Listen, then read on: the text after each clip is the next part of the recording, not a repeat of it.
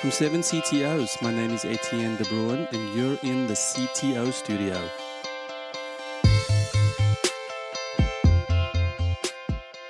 Hi, this is Nikolai Walker, and thanks for joining us today in the CTO studio.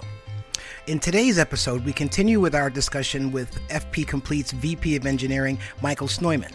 Michael introduces the concept of immutable infrastructures and digs a little deeper into Docker.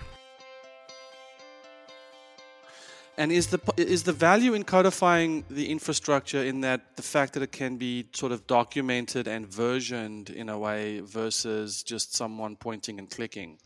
There are there are multiple benefits. That's pr- what you just said is probably the biggest one. The fact that uh, it is that this works as documentation versus what we'd call the snowflake server, something that was manually crafted, you know, with love and care by an operator and now exists, but no one's quite sure how it came into existence.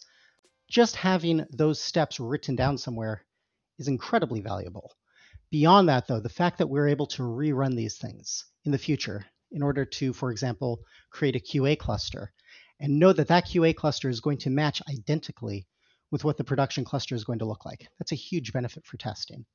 Or the fact uh, Actually, that's that's probably the biggest one. We've used that in multiple cases. That ability to spin something up, run the full set of integration tests, and have high levels of confidence that when we push that code to production, that thing is going to keep working. Got it. So let's apply that then to the current uh, climate.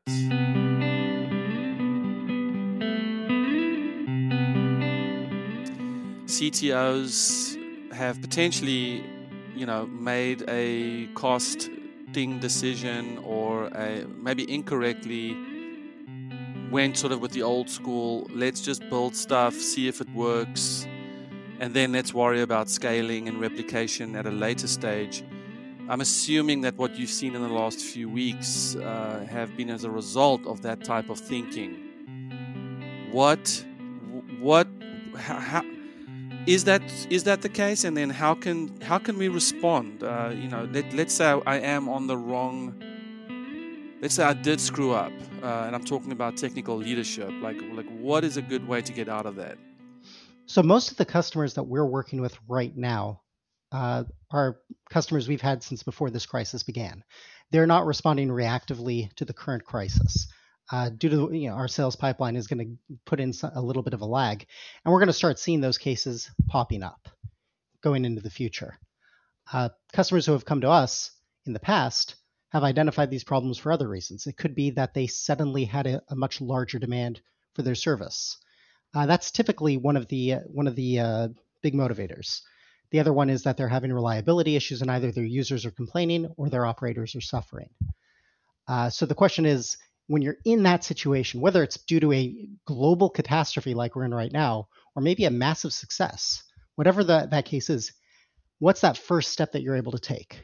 And the first thing in general would be that move to codification, or one of the other terms that we like to use is immutable infrastructure. This idea that you should be creating some kind of an artifact. You should be able to test that artifact. Now, that artifact in the old days, we'd probably be talking about a virtual machine image. Uh, would, would be an example. A Debian package might be another example.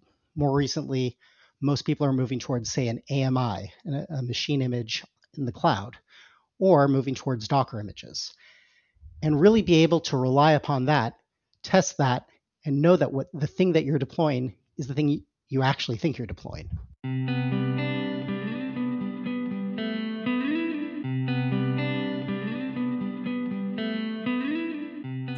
So I like that, but with AMIs and uh, uh, instance images, um, aren't you just sort of creating a blueprint from a Snowflake server? Uh, initially, yes. In many cases, you are. Even just based off of that, you're in a, a better situation.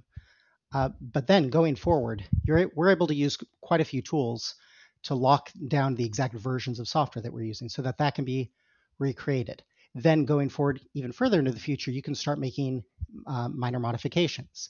Test out those individual modifications. Know that you're upgrading a version of a specific library on the system. Run the integration tests against that and know that nothing else on the system has changed. one of the problems that often plagues the operations world is the devs may be using one set of libraries, one set of versions, uh, and the application is perfectly well tested against that. It works on their local machines. That's that. Every operator hates hearing that phrase. It works on my machine. Uh, it's it's it, the problem is that they're right. It becomes a nightmare to be able to fix those problems. Getting that out of the way, even if it just means taking this handcrafted, terrifying Tower of Pisa kind of setup and just getting that into some kind of an artifact, at least now we're all talking the same language. We're all looking at the same thing, and we can debug this together.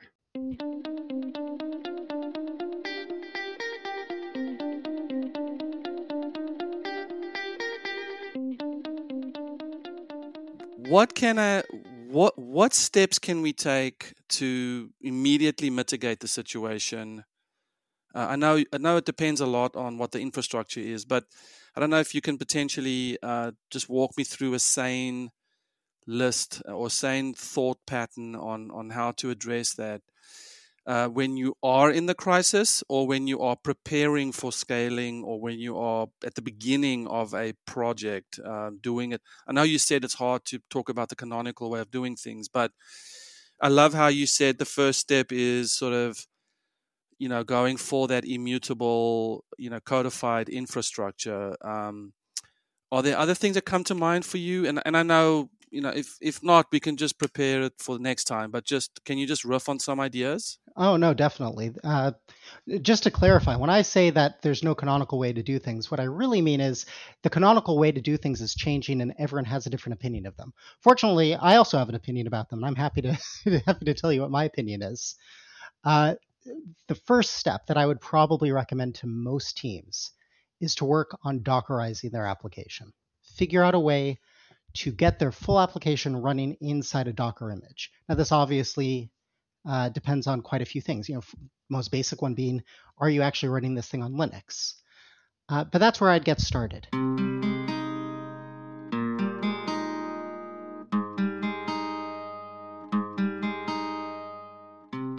So Dockerizing uh, at the at the most basic level would mean you are going to give a recipe for setting up a virtual machine with all of the dependencies for your application and put in the application itself.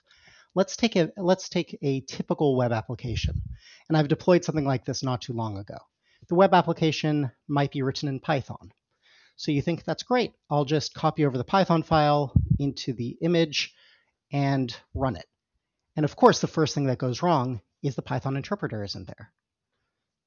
So of course, so now you've got to go in. Now you've got to define what is the dependency. So fine, so you install Python, and now you run into the fact that the you know whichever uh, let's say it's Django, Django's not available.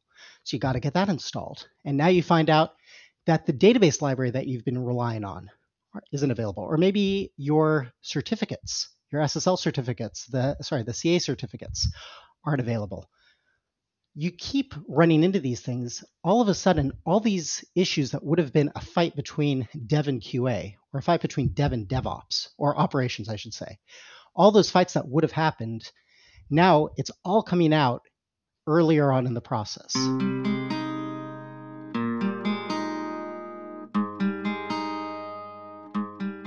Chef, Puppet, all of these configuration management systems definitely brought us much farther in the world.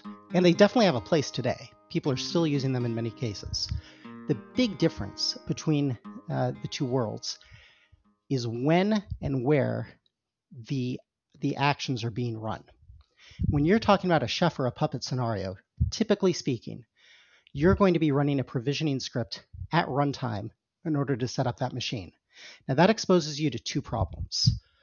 Problem one is this introduces extra delay in getting your service deployed. So if you have a sudden surge in traffic, now you're waiting for 10 minutes while it's downloading a bunch of additional dependencies from, you know, from CPAN, if uh, I date myself with Perl. Uh, as it's downloading all these dependencies, you're sitting there, your users are sitting there unable to access your service. You want that up as quickly as possible. When you use a Docker image, you have a binary artifact that contains all of that. The second problem, and you know, in my opinion, from a correctness standpoint, the more scary problem, is the fact that you don't know exactly what you're going to be getting. Maybe the CPAN server is down. Maybe maybe the internet is down. Maybe you suddenly aren't able to download things. Maybe, and this one is the one that scares me even more, maybe it's you're going to get a new version of one of your of your dependencies. And all of a sudden, the behavior of, app, of your application is going to change in a subtle way that you're not expecting. All right, well, there you have it, folks. Three steps to prepare your infrastructure for scale, according to Michael. Number one, Dockerize your app. Number two, build your pipeline for continuous deployments. And number three, refine your staging environment. Come back next week for part three, where we'll get into our production environment. Thank you again for being with me. This is Nikolai Walker in the CTO studio. If you need more CTO studio content, please just subscribe to the show and let us know. If you want more, we'll give you more. If you want less, we'll give you less. But the point is, we'll give you what you want in bite sized chunks that will make you happy. Thank you again to Michael with FP Complete.